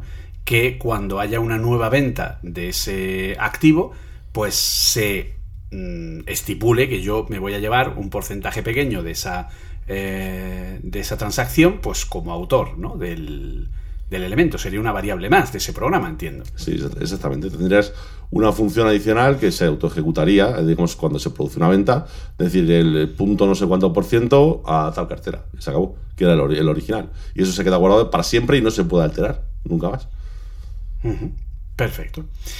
Y entonces esto, bueno, yo creo que más o menos eh, ha quedado, espero que haya quedado claro, ¿vale? Creo que aquí ya es un poco a nivel, repito, esto ya es un poco entenderlo más a nivel, o sea, la idea es que lo entendáis a nivel conceptual y cómo funciona, y yo creo que a ese nivel no tiene pega alguna, ¿vale? De hecho, eh, casi es más, eh, bueno, pues eh, como más recomendable o más fiable, ¿no? Hacer este tipo de contratos o, o vender este tipo de cosas que, bueno, que al final, pues un poco te garantizan, ¿no? Esa propiedad y ese elemento. Pero, claro, ¿quién garantiza todo esto? ¿Vale? Porque aquí es un poco el tema legal, porque claro, aquí estamos un poco con lo que yo creo que es el gran dilema o la gran duda que tiene la mayoría de la gente. Y es un poco lo que muchas veces a mí me han preguntado, ¿no? Como decir, bueno, ¿por qué un Bitcoin vale lo que vale? ¿O por qué una- un Ethereum vale lo que vale? ¿Qué, ¿Qué es lo que hace que tenga ese valor? ¿Qué hay detrás para que digas, tiene este valor o no lo tiene? ¿O se están, están subiendo el valor? ¿O está bajando? ¿O está mm, poniendo de tal manera? O sea, ¿cómo, ¿cómo se puede garantizar de alguna manera que una moneda descentralizada eh, tenga un valor de cara a, eh, bueno, pues a garantizar que eso vale lo que tiene que valer. Claro, para entender esto, lo primero que tenemos que pensar es cómo vale lo que valen las monedas que usamos en el día de día. ¿vale? Es decir, qué es lo que hace que un euro valga un euro, o que un dólar valga un dólar, o que un euro valga no sé cuántos dólares y viceversa, por ejemplo. ¿vale? Es decir, ¿quién le da el valor a esa, a esa moneda? ¿Vale? Porque básicamente yo, si soy un Estado que emite moneda, el, al Estado no le cuesta un euro fabricar una moneda de un euro, ni le cuesta 100 euros fabricar un billete de 100 euros. El Estado tiene un coste mucho más bajo y sin embargo le está dando un valor por encima de su valor material a ese elemento por la representación que supone a nivel monetario. ¿Y quién garantiza que eso vale 100 o vale 200 o vale 500? Pues teóricamente en este caso lo garantiza el Banco Central Europeo, una serie de reservas en oro o en determinados materiales que digamos que es la base sobre la teoría económica, ¿vale? Y aquí eh, tampoco me voy a meter mucho a, alto nivel, ¿vale? Porque eh, tampoco soy un experto en el tema, ¿vale? Y tampoco quiero aquí eh, dármelas de gran economista, ¿vale? Pero a grandes rasgos, si yo planteo que una moneda tiene un valor y ese valor está, digamos, garantizado por el Estado que ha emitido esa moneda, ¿vale? O en este caso los estados, sería el, Europa o el Banco, la Reserva Federal de Estados Unidos para el dólar, etcétera, etcétera. Claro, nosotros nunca nos hemos planteado el decir quién está validando o quién está haciendo que el, mi dólar valga un dólar o que mi euro valga un euro y que yo vaya a pagar en euros y me den servicios a cambio. ¿Quién está garantizando el valor de esa moneda? Cuando yo me vuelvo loco y empiezo a emitir mucha moneda, ¿Qué es lo que pasa? Pues que sube la inflación y lo que hace es que baja el valor de la moneda con respecto al resto de divisas porque tú al, emitir mucha más moneda le estás quitando valor a tu propia moneda, al emitir muchos más euros, ¿vale? Porque tú tienes un determinado número de euros o un determinado número de dólares, ¿vale? Entonces, claro, todas estas, estas, cosas nunca nos las llegamos a plantear, nunca nos llegamos a preguntar el por qué. Teóricamente, un Estado es el que garantiza el valor de una moneda y el Estado debería tener una base monetaria o una base de valor fuera de la propia moneda, que normalmente es oro, para garantizar esos fondos que está emitiendo. De hecho, de hecho, es el motivo por el que todas estas monedas que utilizamos tienen valores porque no nos lo planteamos. Así de sencillo, porque lo que da a día de hoy valor a las monedas es la confianza. Y esto puede, sonar etéreo, pero no lo es. Es decir, es la confianza, porque de hecho, desde que se empezó a imprimir billetes, desde que se empezó a, hacer ciertas transacciones internacionales en las que luego no hay cambios en las reservas de oro y demás, ya digamos que ese valor que tienen por detrás prácticamente se ha, evaporado, es decir, ya, ya, no es un valor real. La, simplemente tú tienes confianza, digamos, pues en este caso pues, con los que más trabajamos eh, sería Occidente, ¿no? De decir, no, si el gobierno de España me está diciendo que esto vale esto y que una barra de pan vale esto, yo ni me lo planteo. Si tengo confianza en la moneda que estoy utilizando, que además la está utilizando toda Europa, hemos determinado que tiene ese valor y es el hecho de que yo no me asuste y me pregunte de dónde coño viene el valor, el hecho de que yo te vaya y te diga, Julio, toma, no te preocupes, te pago X dinero porque me des un curso. ¿Sabes? Es decir, y tú no, tú no, te, tú no cuando yo voy, con, yo voy con mis billetes o me hago una transferencia, tú no te preguntas, mmm, y el Banco de España me va a garantizar a mí que este dinero que, me este has pagado. Claro, tú no te lo preguntas, es decir, tú tienes una confianza, ¿no? Al final, las criptos, es decir. Tiene, la confianza la tienes tú a la hora de pagar el servicio y la tengo yo a la hora de recibir ese pago por ese servicio en esa moneda que ni tú ni yo controlamos. Y los dos tenemos eh, la confianza en el estado correspondiente de decir, dicen que vale eso. vale, y ya está. y es, como, funciona. porque patata. porque patata, efectivamente. Es decir, nosotros no lo tomamos muchas veces a cachondeo, pero es tal cual. ¿eh? Es decir, sin embargo, en las criptos no es lo mismo. ¿eh? En las criptos sí que hay un valor real. Es un valor real que se está creando y es, y es el hecho de que, de que las criptomonedas digamos que no están producidas todas las que tiene que haber en la mayoría de los casos. ¿no? Podemos poner casos como pueda ser el Bitcoin, Ethereum y compañía. Y tú al final, digamos que la confianza que estás poniendo en las criptos no es una confianza en el mercado, todo lo contrario. Yo creo que en el, mundo de las criptos hay muchas cosas, pero confianza muy poca. Sin embargo, sin embargo, es decir, desde mi punto de vista, desde de una forma muy errónea, que ahora sí que lo comentamos, hay un motivo por el que las criptos tienen cierto valor y sabemos que no van a caer mucho de cierto valor. Y es que ha costado mucho dinero hacerlas. Es decir, así de sencillo. Es decir, yo soy China, como es el caso actual. He comprado, he jodido al mundo, he comprado no sé cuántas tarjetas gráficas, las he puesto a mirar Ethereum como un desgraciado. A mí que no me venga a decir nadie pasado mañana, no, no, no, tu Ethereum vale la mitad, te va a decir China, eso es lo que tú te has pensado. no te, no te voy a vender un Ethereum a la mitad ni, ni, ni loco, porque me ha costado dinero. Me ha costado los aparatos, me ha costado electricidad, me ha costado un suministro, me ha costado muchas cosas, y eso es lo que va a hacer y eso es lo que va a hacer que tenga cierto valor. Es decir, muchas veces dicen, ¿no? Es decir, oh, es que cuidado con las criptos y tal, ¿no? Porque la mayoría de los que lo tienen son grandes fundaciones, narcos, y ya, eso es lo que va a hacer que no le caiga el precio. efectivamente. ¿Sabes? Es decir, suena muy feo. Dile, tú- dile al narco que le vas a bajar el Efectivamente, de- efectivamente. Tú dile al mayor narco del de mundo tu que no, lo que tiene vale la mitad. Te va a decir, sí, hombre, sí, claro.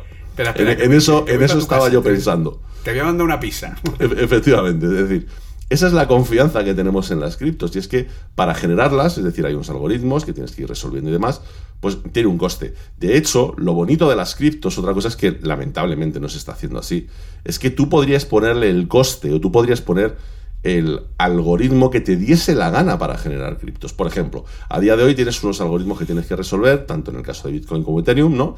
Que tienes pues las distintas máquinas que funcionan resolviendo y luego pues en unos casos te metes en unos pools o lo haces tú solo y luego entre los que lo han resuelto se reparte una parte o el que si vas por, eh, tú solo, si consigues resolver tú el primero ese ese algoritmo, pues va todo el dinero, todo ese Bitcoin va directamente para ti o lo que sea.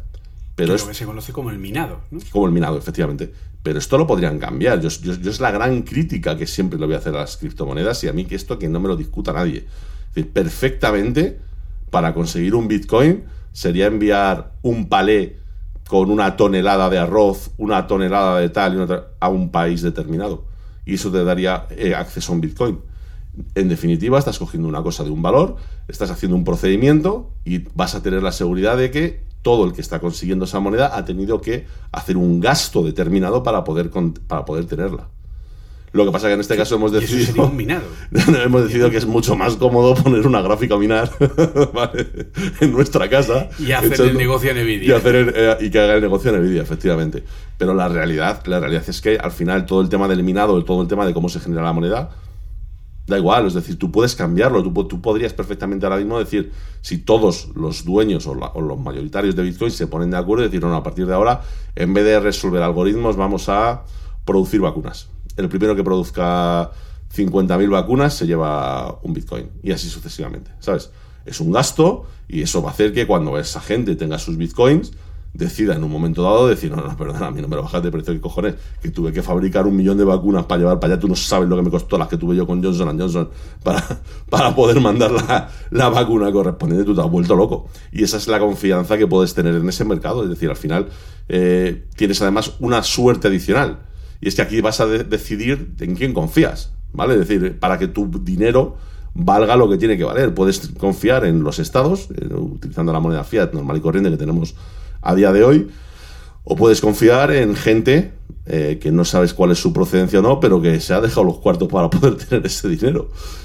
Ahí ya cada uno tendrá que decidir qué es lo que, eh, lo, lo que le parece más, eh, digamos, más estable, porque al final es una simple cuestión de estabilidad. Es decir, por un lado, la moneda que tiene tu país se puede ver alterada por cualquier cuestión sociopolítica.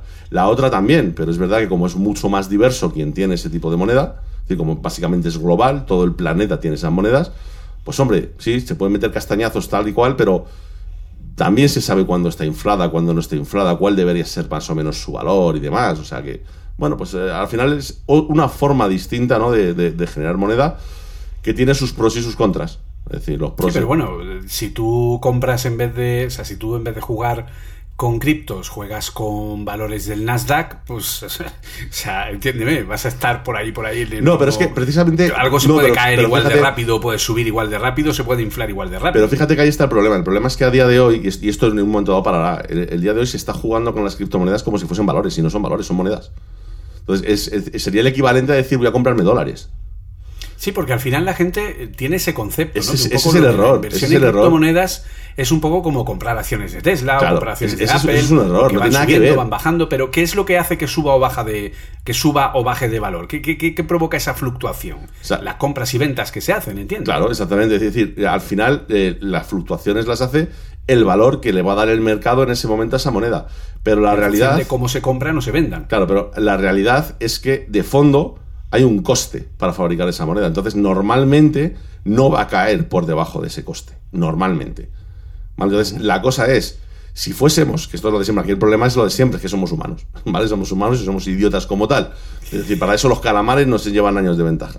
Si fuésemos inteligentes y eso solamente se comprasen criptomonedas para decir, oye, porque me gustaría tener una parte de mi dinero que no fuese solo dependiente, yo que sé, de Europa, sino decir, oye, otra parte no vaya a ser porque tal, y no lo toco, a no ser que para- sea para utilizarlo, decir, oye, voy a coger, pues, te pongo un ejemplo idiota, ¿no? Voy a coger un Bitcoin y con eso voy a comprarme un coche. Por, por un ejemplo, porque lo he ahorrado en, en Bitcoins. Si ese fuese el movimiento, no habría fluctuaciones. O las fluctuaciones serían mínimas. Que al final es de lo que se trata. Es decir, en el momento que se haya generado toda la cantidad de bitcoins, olvídate de fluctuaciones. Ya empieza a tener unos dueños y los dueños van a querer cambiarlo por bienes. Es decir, es ahora mientras se están produciendo cuando la gente está. Es decir, porque esto es la cosa más bonita, ¿no? De todas. Es decir, ¿cuánta gente conoces? Porque todos conocemos muchos, ¿no? Que se han forrado con bitcoins, que tienen muchísimo dinero en bitcoins. Muchas. yo, yo conozco unos cuantos, Un ¿eh? mogollón de cuñados que te- Mogollón de cuñados, mogollón. Ahora, ni uno de ellos se ha comprado ni un coche, ni una casa, ni un- bueno, algunos sí, una barra de pan, pero ya está. Es decir, eh, en general, salvo gente, porque porque sí que la hay, ¿no? Gente que dice, no, no, no, yo hago minería muy pequeñita, que me genera al mes, ¿qué te puedo decir yo? 500, 600, 1000 euros, por poner un ejemplo, ¿vale? Y eso lo utilizo, yo qué sé, para hacer la compra, para um, si tengo que hacer una reparación del coche y tal. Yo pago en Fiat, eh, hago la conversión, pago el, el impuesto correspondiente y ya está.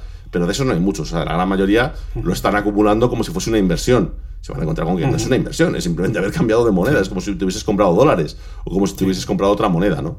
Entonces, eh, bueno, es- Bueno, por, por aclarar el concepto, porque lo hemos repetido un par de veces, eh, para que lo, entiendan los oyentes, ¿vale? Una moneda fiat son las que emiten los estados, ¿vale? Son las que tienen esa garantía de un estado detrás, o en este caso, un- normalmente un banco central, ¿no? O una reserva, o lo que sea, ¿no? Pero en este caso el Banco Central Europeo, que es la que, el, el que garantiza que el euro vale lo que vale, o que el dólar vale lo que vale, es decir, son monedas eh, dentro de vamos a llamarlo un mercado regulado por gobiernos barra estados, barra mm, agrupaciones de países, ¿vale? Sin embargo, las cripto obviamente no son así. Lo que pasa que también a nivel de criptos tenemos dos conceptos de monedas también que son bastante interesantes, que son las monedas estables, ¿vale?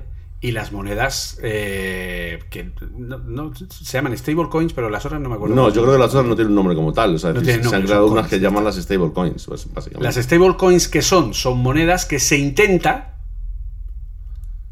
pegar al valor de una moneda fiat, ¿vale? Por ejemplo, creo que son las Tether, ¿no? Si no recuerdo Sí. mal. Son Sí, las sí. más conocidas que están unidas a lo que es el valor de un dólar, ¿vale? Entonces, al final tú lo que tienes ahí es una moneda digital que te puede servir como forma de poner ahí un dinero que tienes en un momento determinado que no quieres que esté de alguna manera, por ejemplo, por poner un ejemplo tonto, ¿vale? Eh, yo tengo un determinado dinero, ¿vale? En dólares o en euros o lo que sea, ¿vale? Sabemos que habiendo gobiernos detrás, pues esos gobiernos pueden llegar a un momento en el que nos digan, oye, mm, nos tienes que pagar por tener este dinero guardado, ¿no? Incluso a nivel de, en un banco, yo que sé, meto el dinero en el banco y tengo que pagar comisiones. O tengo el dinero y llega y me dice, bueno, pues impuesto de patrimonio, ¿no? Que también lo hay, en el que tienes que pagar por un dinero que tienes. Pues entonces digamos que tú quieres sacar ese dinero de la red convencional y meterlo en un valor que sabes que no está controlado por un Estado y que se está trabajando para que se estabilice como moneda al mismo valor que la moneda de un estado, en este caso los Tether, que están unidos al valor de las eh, de los dólares, ¿vale? Eh, creo de hecho que se llaman los USDT, ¿no? Si no recuerdo mal. Sí, sí. Entonces, eh, cuando yo compro estas monedas, me sirven para sacar ese dinero, digamos, del círculo, de la circulación normal, tenerlo ahí guardado. Sé que esa moneda va a intentar siempre, eh, ¿vale? Porque no es cuestión de decir, pues vamos a unir al dólar porque sí. No, eso tiene que haber ahí una fluctuación y un valor detrás que sea el que esté regulando ese valor para intentar siempre que esté a la par del propio, del propio dólar.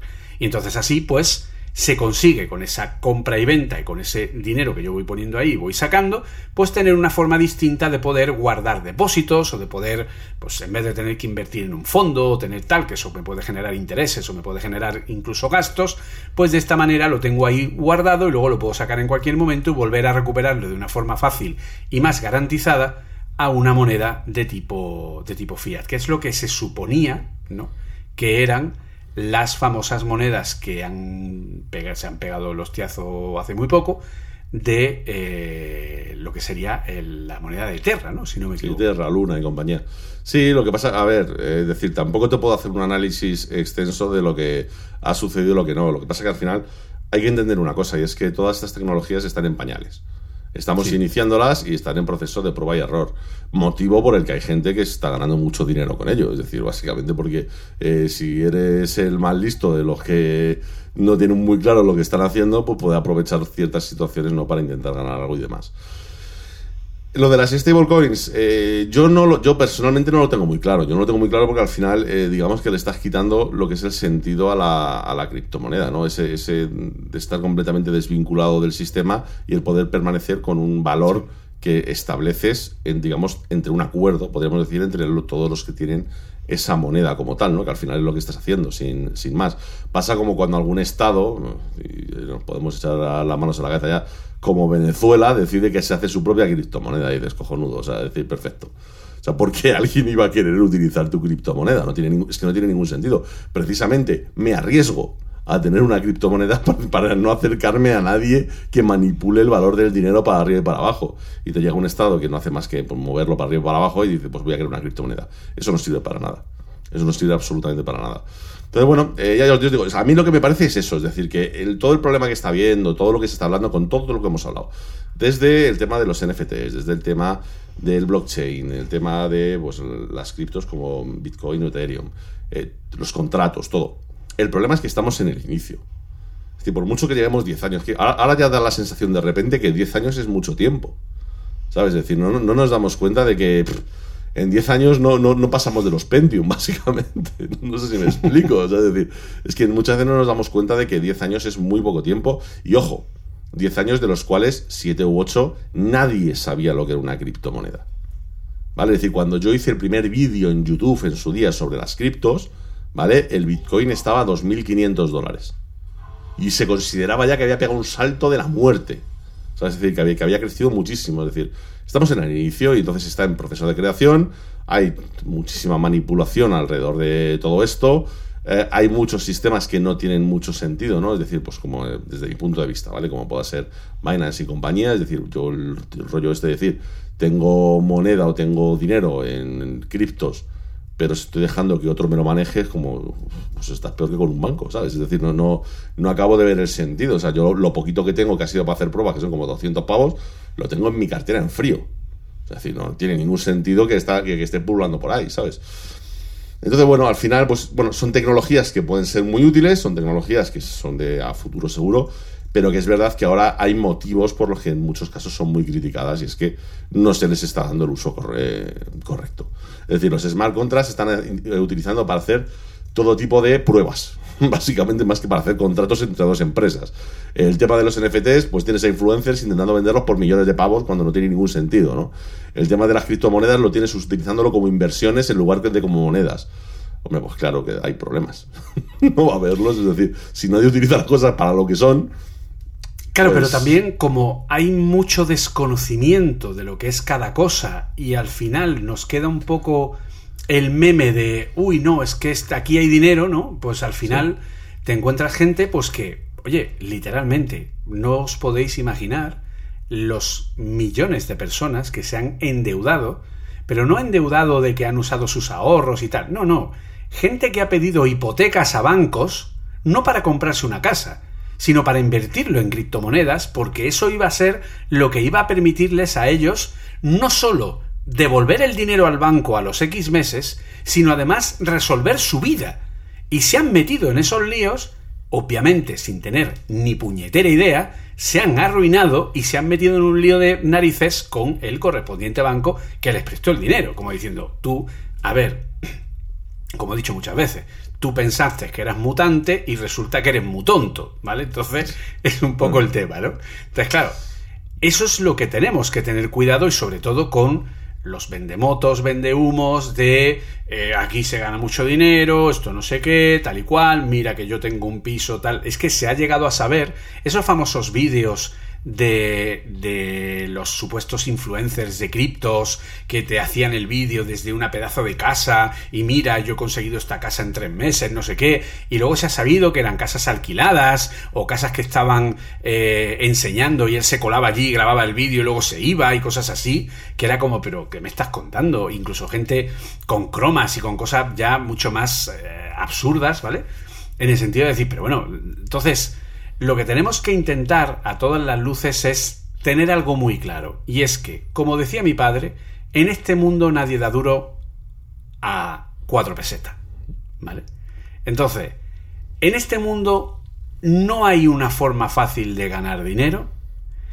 Se puede ganar dinero con un golpe de suerte, por supuesto, puede ser que tú en un momento determinado digas voy a invertir en tal cosa y de pronto eso que has invertido haga ¡pum! y te dé un dinero importante, pero también puede ser que te compres una... Un, eches la primitiva y te toque.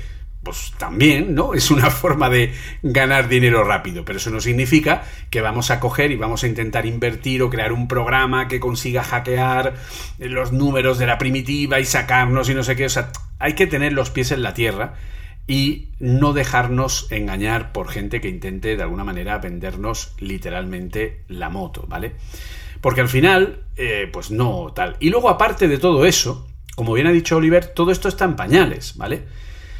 Por ejemplo, lo que ha pasado con lo de Lunaterra, que voy a intentar dar unos matices, ¿vale? Porque es tan complejo que no sería, o sea, si lo intento explicar al completo, primero no creo que fuera capaz y segundo probablemente cometería más de un error, ¿vale? Eh, o, lo haría lo suficientemente complejo como para que al intentar explicarlo de una forma fácil lo convirtiera en algo más complejo y entonces no se entendiera, ¿vale? Ese es el nivel. Para que nos hagamos una idea, Lunaterra básicamente es Terra, que es el activo, ¿vale? Que es la el intento de hacer un stablecoin, de hacer una moneda estabilizada, como hemos explicado, a dólar y la forma de estabilizar esa moneda, la forma de estabilizar Terra con el dólar, ¿cuál era? Pues básicamente a través de otro activo que es la moneda Luna. Entonces, con la compraventa y el minado de la moneda Luna, se conseguía el valor suficiente para que Terra tuviera el nivel de estabilización con el valor determinado. ¿Qué es lo que ha pasado? Pues que en un momento determinado, por una mala gestión, el valor, además, Luna tenía un sistema que era totalmente nuevo, que era capaz de retrominarse o retroalimentarse y generar nuevas monedas cuando realmente lo necesitaba, porque básicamente lo que hacía es que si el valor de Terra subía por encima del dólar, la propia moneda Luna se vendía para bajar el valor y cuando bajaba generaba nuevas para que se compraran y con ello volver a subir el valor, ¿vale? Era como una especie de algoritmo que se autorregulaba. Pues bien, este algoritmo ha fallado, ¿vale? O, qué sorpresa, un algoritmo de un programa informático que está mal planteado y ante una situación determinada explota. Pues lo que ha pasado es que a un momento en el que ha bajado mucho su valor, ha intentado emitir nuevo, eh, nueva moneda para poder subirlo y esa nueva moneda no ha conseguido colocarla de ninguna manera ni ha tenido ningún valor. Y lo que ha hecho básicamente es lo que haría un Estado si emitiera muchísima moneda de su propia moneda. Por ejemplo, pues lo que pasa pues eso, en Argentina o en otros países donde cuando se emite mucha moneda el valor de la propia moneda cae drásticamente y deja de tener valor. Entonces ha llegado un momento en el que Luna ha dejado de tener valor y por lo tanto, como el valor de Luna estaba garantizado, el valor de Terra estaba garantizado por Luna, pues plof, la hostia que en 24 horas ha pasado de gente que tenía 90, 100 mil dólares a tener menos de un dólar. ¿Vale? ¿Por qué? A grandes rasgos, por un fallo en un algoritmo que se retroalimentaba, que estaba mal planteado y no estaba preparado para una condición muy concreta, que nadie no podía saberse, entiéndase la ironía, pero pasó. Y entonces hizo que esto reventara. ¿Por qué hacen esto? Pues como ha dicho Oliver, porque están experimentando, porque están estamos aprendiendo sobre la marcha. Entonces, claro, tienes estos riesgos que tú, como hemos repetido, confíes en que eso va a funcionar y resulta que no, que al final tú confías, pero al final el programa ha hecho ¡pum! y se ha colgado. Y entonces ahí la confianza, pues, eh, en fin, no tiene mayor cosa. Ese es el tema. Pues yo creo que con esto ya podemos ir dando cierre a este capítulo de hoy, ¿no? Yo creo que hemos recorrido todos Sí, los yo creo que sí. Yo creo que hemos recorrido todos los puntos. Creo que más o menos ha quedado claro, ¿no? Cómo funciona todo este sistema. Eh, Realmente, teóricamente, no es complicado. ¿sabes? Simplemente no perder la perspectiva de para qué se hace cada cosa, de para qué se utiliza cada cosa y demás. Eh, pero bueno, el sistema, los sistemas yo creo que son claros. Lo que claro, es, esto es lo de siempre. Tú puedes tener un sistema muy sencillo, un sistema con unas eh, boundaries, que, eso, que se dice en ingeniería, muy claro, pero que cuando esto se empieza a interactuar miles de personas o miles de millones de personas con ello, es cuando se complica, ¿no? Y cuando se vuelve básicamente impredecible y cuando estamos viendo pues las cosas que pasan, ¿no? Con, con todos estos sistemas. Pero vamos, que esto pasa en el día a día. Es decir, tú muchas veces puedes decir, joder, ¿cómo Apple no ha podido encontrar el error del iPhone que hace que yo cuando toque aquí y tal? Es que, que no hay nadie trabajando en Apple, hombre. Pues entiéndeme, en Apple sí hay alguien trabajando, pero no es lo mismo la interacción que pueden hacer, ¿cuántos? 100, 200, 500 ingenieros probando el sistema operativo a cuando ese sistema operativo llega a 100 millones de usuarios. Pues ahí las eh, variables que puede plantearse en la usabilidad pueden dar lugar a cosas bastante impredecibles, ¿no? Sí, sí, de hecho, yo, yo- yo siempre lo he dicho, ¿no? Que no son 100 millones de usuarios, son 100 millones de usuarios con mucha imaginación. Porque normalmente quienes testean esto le tienen cierto respeto al software, quiero decir.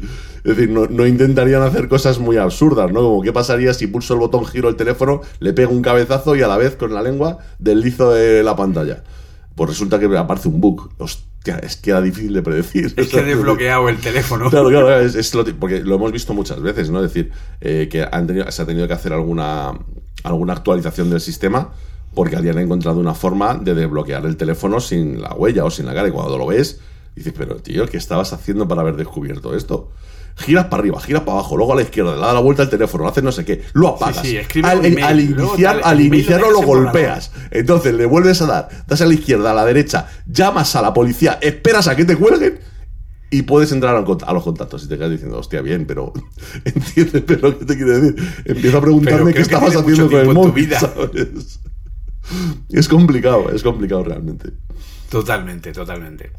Pues eh, poco más, como se suele decir, ¿vale? Eh, pues lo dicho, muchísimas gracias a todos los que habéis vuelto a escucharnos. Esperamos que os haya gustado, esperamos que vuestras neuronas estén ahora pues eh, activas, bailongas y excitadas de tanto nuevo conocimiento. Saltarinas. Eh, y bueno, pues eh, esperemos pues que nos podamos oír muy pronto y que bueno pues eh, bueno pues ya sabéis que podéis contactarnos en- a través de redes sociales a mí personalmente como arroba jcfmunoz a través de Twitter que es la red que más frecuento pero también soy jcfmunoz en LinkedIn y en cualquier otra por cierto que somos el único país que dice LinkedIn Sí, porque en realidad la, la red se llama LinkedIn sí. pero solo en España somos lo único que, que LinkedIn, LinkedIn. que somos, somos, lo- somos únicos. Somos- somos- Pues eso, podéis encontrarme en Instagram, en Facebook, en LinkedIn o en Twitter. Así que nada, o, o en TikTok también, por ejemplo. También. Así que, pues nada, eh, como siempre, como JCB Munoz o como Apple Coding. Y bueno, pues como siempre, un, un placer, Oliver, eh, compartir este rato contigo y hablar y, pues eso, eh, aprender bastante eh, pues de todo lo que hemos hablado. Lo mismo digo, en mi caso, contactarme fácil, arroba Oliver Navani, Twitter, Instagram, que ahí sí que. Ahora ya tengo tiempo para haceros caso, que antes no lo tenía. Eh, si queréis hablarme directamente, pues en SD Masain, se dice Masain en Twitch. Ahora todos los días de 9 a, nu- a 10 y media más o menos, haciendo el noticiero mañanero. Luego a las 8 y media a 10 y media, haciendo el se dice Masain eh, normal y corriente. A primera hora de la mañana con mis movidas en abierto y una vez a la semana con mis movidas en exclusiva en Podimo. Y todo esto resubido a YouTube y con unos próximos blogs en YouTube que iréis viendo que voy a ir lanzando. Es decir, estoy suficientemente ocupado. O sea que os vais a hartar de conocimiento y de. De verme la cara, vaya, para, para acabar hartos. es decir, me van a tu odiar. voz masculina y sensual. Eso Es sí, decir, por, supu- hola. por supuesto. Es decir, hola, soy Oliver Navani. Bienvenidos a este nuevo episodio. Mm. Pues lo dicho. Y bueno, eh, igualmente a mí se me ha olvidado comentar que efectivamente yo también estoy en Twitch. De hecho, ya tengo que preparar el directo Eso te iba a porque entro enseguida. Así que, que de hecho, pues en este directo hablaremos de otro tema que tampoco nos gusta, que es el tema del metaverso de Apple y de lo que está por venir y de las cosas que parece ser que se han hablado. Ya tendremos que hacer, ¿no? Cuando Apple presente lo que tenga que presentar, ya lo analizaremos en un, en un Eveganaser. De hecho, no sé si justo, básicamente nos toca el siguiente, la semana de el, el días antes, ¿no? De la WWDC. Sí, de la, de la Así sí. que veremos a ver el tema. Pues nada, lo dicho, muchísimas gracias a todos, un placer y nos oímos pronto si los calamares y las circunstancias nos lo permiten. Así que, hasta la próxima. Un saludo. Bye bye. Chao. Sabemos que estáis ahí. Percibimos vuestra presencia. Sabemos que tenéis miedo, nos teméis a nosotros. Teméis el cambio, pero no conocemos el futuro. No hemos venido para deciros cómo acabará todo esto. Al contrario, hemos venido a deciros cómo va a comenzar. Vamos a terminar el episodio y vamos a enseñarles a todos lo que vosotros no queréis que vean. Les enseñaremos un mundo sin vosotros. Un mundo sin marketing y sin controles, sin límites ni fronteras. Un mundo donde cualquier cosa sea posible. Lo que hagamos después es una decisión que dejo en vuestras manos.